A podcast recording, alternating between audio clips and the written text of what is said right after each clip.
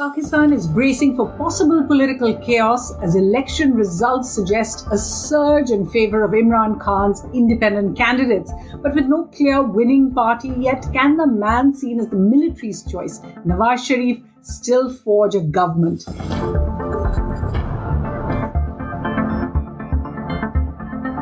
Hello and welcome to Worldview at the Hindu with me, Suhasini Haider. Now, results are still trickling in from Pakistan's elections, and this is nearly 24 hours later. That itself is actually news because normally results are done within eight or nine hours of the polls closing in Pakistan. Uh, it's not a long drawn out affair. It finishes normally within a day. Uh, and yet, this has been the longest, perhaps, in a while, leading to fears of electoral manipulations. Whatever else is in doubt, this is certainly not the easy win that many had predicted for Nawaz Sharif and his Pakistan Muslim League Noon or PMLN as it's called. I'm not going to confuse you by giving you figures that might get dated, but what I will try to do is look at the broad trends, what possible outcomes there could be from them, and what that means for Pakistan Finally, how that changes the course, if at all, for the rest of the region, especially for India. So, first, here's what you do need to know about Pakistan elections that were held, the general elections, uh, and how they were voted in. Firstly, Pakistan holds National Assembly elections uh, uh, for the parliament, 266 seats in the National Assembly also provincial assembly elections both at the same time. The National Assembly has 336 seats in all, so don't get confused because there are 266 that actually go to polls, but then there are 60 more that are reserved for women and 10 that are reserved for minorities in the country. Those are nominated to the parties in proportion to the seats they already win. So it's a little more complex uh, when it comes to forming the National Assembly. 134 seats are needed by a party or a coalition to be invited to form the government. And if you look at the number of seats, uh, it is easy to see just how the state of Punjab, the Punjab province, is the main decider of the national government. The breakup of seats, if you look at a map of Pakistan, shows Punjab with 141 seats, Sindh with 61 seats, Khyber Pakhtunkhwa, or what used to be known as NWFP, has 45 seats. Balochistan has 16 seats. And then there's the Islamabad Capital Territory that has another three seats. So what you see over there uh, is the breakup of the seats. There's been a delimitation recently. In fact, some of the numbers of seats have actually come down in Pakistan since the previous time. Then, at the same time, they do the elections for provincial or state assembly. Uh, that's for Punjab, Sindh, Balochistan, Khyber Pakhtunkhwa assemblies broad trends over there are a little clearer than the national picture. So they seem to give Sindh to the traditional party, the Pakistan People's Party of Benazir Bhutto originally, of her father Zulfikar Ali Bhutto before that. KPK, uh, Khyber Pakhtunkhwa seems to be going to independence affiliated to Imran Khan. Why the independence? We'll tell you in just a bit. Punjab is seeing many wins by the independents, but it seems Nawaz Sharif's PMLN is likely to form the state assembly there. It should also be noted that while independents were winning by very large leads across the country overnight, by the next afternoon, that's Friday, it seemed many of those results had flipped around in favor of the PMLN. So there are a lot of uh, accusations that these aren't actually the correct results, that there was uh, there was a different trend emerging right after uh, the polling ended and one that has changed now. But we do have to see why these elections are standing out, why 2024 elections in Pakistan are really standing out uh, compared to previous elections in 2018 and 2013 and before that. The first, what we're seeing is the man who is seen as the most popular and certainly seems from some of the trends, former Prime Minister Imran Khan, he's in jail. Uh, he was disqualified from standing after being charged with corruption, misappropriation of funds, also a case of national security, the cyber saga, as it was known, the, the cipher saga, as it was known. He has not been able to campaign or speak to supporters, put an audio out, and they have in fact ended up using things like artificial intelligence, social media, to, and other imaginative means to reach their voters. On voting day, the government actually suspended the internet, telephone communications were down as well, leading to more allegations from Imran Khan's party that this was an attempt to manage the outcome, to stop people from being able to access the internet. The second, while leaders of major parties have often been in jail during elections, um, firstly, remember in 2018 as well, Nawaz Sharif had been uh, uh, imprisoned. He had been uh, convicted of charges. This is the first time since 2008, however, that a political party itself has been stopped from the campaign. Imran Khan's PTI lost not just its leader, but its recognition and also its party symbol, which is the cricket bat. Uh, obviously, in subcontinental elections, the symbol is very important for voters who may not be as well read. As a result, every independent candidate representing the PTI, they may be affiliated to Imran Khan's party, but every candidate has had to take a separate symbol uh, depending on what was available in their constituency. So they put up independent candidates in each of the Pakistanis' 266 seats. Also, Nawaz Sharif, the former prime minister who had earlier been disqualified and sentenced to prison, has been given protection from arrest for now. He's been given a waiver on the charges against him uh, where he had been disqualified. He was allowed to return to Pakistan as a result after four years. Now, analysts do say, and I said this earlier, analysts do say that this election is a mirror image of 28 elections. When Imran Khan won the elections, while Nawaz Sharif was convicted and then sentenced to prison. But what has made this again truly different is that the PTI remained in the running. It's remained, it didn't give up standing for elections.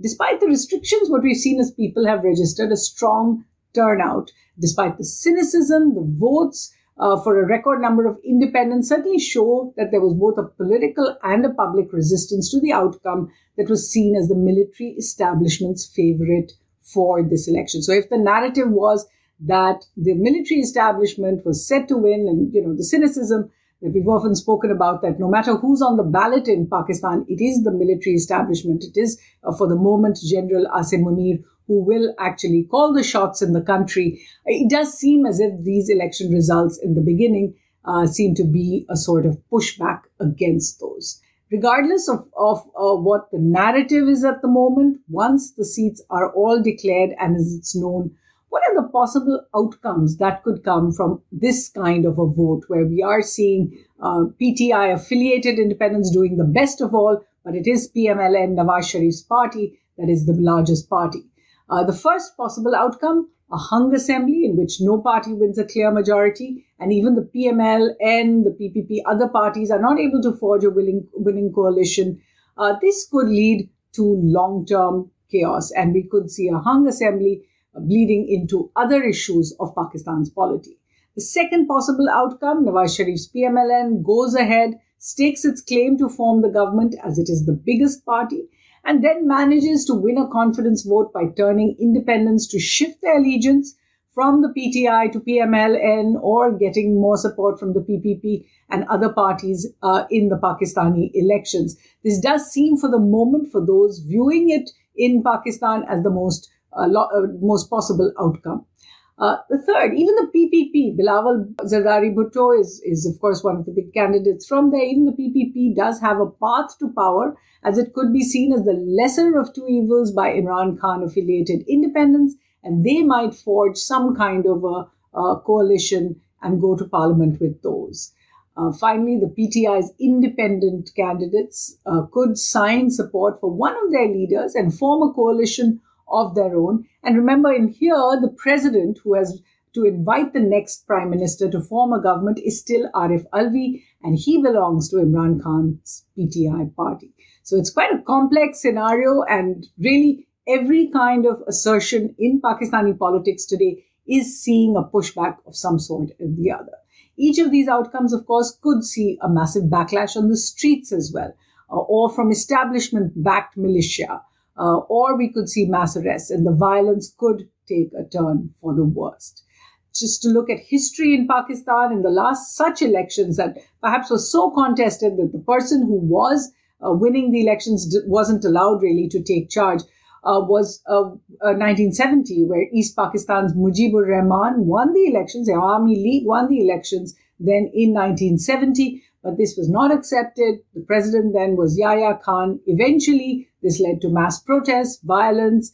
That saw the creation of Bangladesh a year later. So, very dramatic elections when this last happened. Um, we've seen elections after that, after Ziaul Haq. And remember, for much of Pakistan's history, it has been under military rule, uh, um, martial law, and others. Uh, elections in the post Zia ul Haq phase uh, in 1993, 1996, from 2008 to 2018 have all seen the military range in favor. It comes down in favor of one party or the other. In different elections, it's a different party. Uh, leading to Pakistani elections really being called often selections and not elections.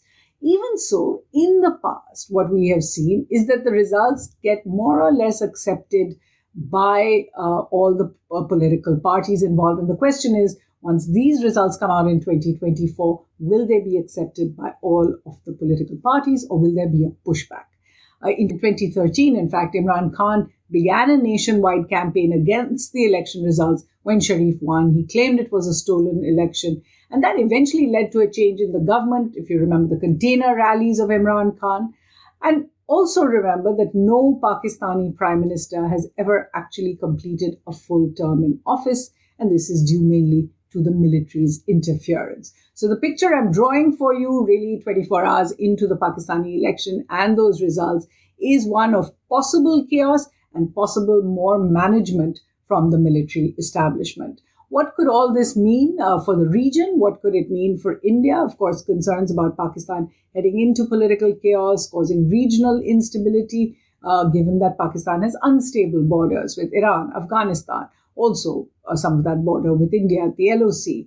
Uh, those are always a kind of worry. Will there be some kind of conflagration at Pakistan's boundaries if it seems as if there's a huge pushback against the establishment? The second, uh, Pakistan's economy has been in free fall. It's the biggest challenge for whoever does come to power next. Confidence in its recovery may plunge further with uncertainty. In fact, over the elections, when they when the markets opened on uh, um, on Friday, the Karachi Stock Exchange dropped 2,000 points just uh, at the beginning. The third question, the question's over an IMF default, greater dependence on China. Remember, China holds an estimated $67 billion in loans to Pakistan at present, a large part of them from the CPEC, the China Pakistan Economic Corridor projects. And any kind of an uh, electoral instability, political instability could lead to a further economic collapse. A spike in terrorism ahead of elections is another big worry. There have already been blasts in Balochistan that saw dozens killed before the polls. TTP attacks in Khyber Pakhtunkhwa could spill over in the rest of the region. And certainly, given the number of terror groups that have operated out of Pakistan, any kind of instability at the top, if there's a haze at the top, could lead to concerns about that terrorism spilling over across the region. Finally, in a subcontinent where Bangladesh, Pakistan, Maldives, India, Sri Lanka are all due for elections this year, the appearance of manipulated elections certainly does set off a trend and perhaps stars the entire neighborhood. So, what's Worldview's take? From the start, the elections in Pakistan have been seen as an unfair match where one side, which is the PTI, arguably the most popular still, had to run uh, the election without their captain, without their cricket bat, without a level playing field, and the umpires seeming to rule against them at every turn. While that will only increase the cynicism worldwide over democracy in Pakistan, Pragmatism in the region may involve forging some kind of engagement with whoever is in power in the country, as New Delhi has done now with the Taliban in Afghanistan. Overall, it may be best to do nothing at all until the dust settles on these very contested election results. We're certainly going to keep an eye on it for you, but let's also get you the reading recommendations on uh, on Pakistan. And of course, I've spoken about most of these books in the past as well. There's The Nine Lives of Pakistan Dispatches from a Divided Nation. Uh, this is by a journalist, Declan Walsh. In fact, a lot of the great books on Pakistan right now are, are either journalists or diplomats. Uh, there's this one, which I urge you to read, called The Struggle for Pakistan, a Muslim Homeland and Global Politics by Ayesha Jalal. It's about the creation of Pakistan. Very important insights there. A new book called Anger Management, The Troubled Diplomatic Relationship Between India and Pakistan by Ajay Bisaria. He was the last known Indian uh, High Commissioner to Pakistan. There's been none since 2019. Uh, and he's written a real uh, as seen uh, book. He's, he's really given a lot of details of his own tenure in office, but also the history. Uh, there's another diplomat called the, uh, T.C.A. Raghavan, and he has a book called The People Next Door, the curious history of India Pakistan relations. Uh, he adds quite a lot of fun anecdotes in this book as well. And finally, a book uh, I really think tells you a lot about the India Pakistan relationship, but also the political and the military establishment's role in that relationship from a Pakistani perspective. And that's neither a hawk nor a dove, an insider's account of Pakistan's foreign policy by a very famous man who used to be Pakistan's foreign minister, Khurshid Mahmud Kasuri. Now, there's lots still happening. As I said, the election results in Pakistan are still a work in progress. So we hope to come back for you on Worldview with much more. But that's it for now from the team. Thanks for watching.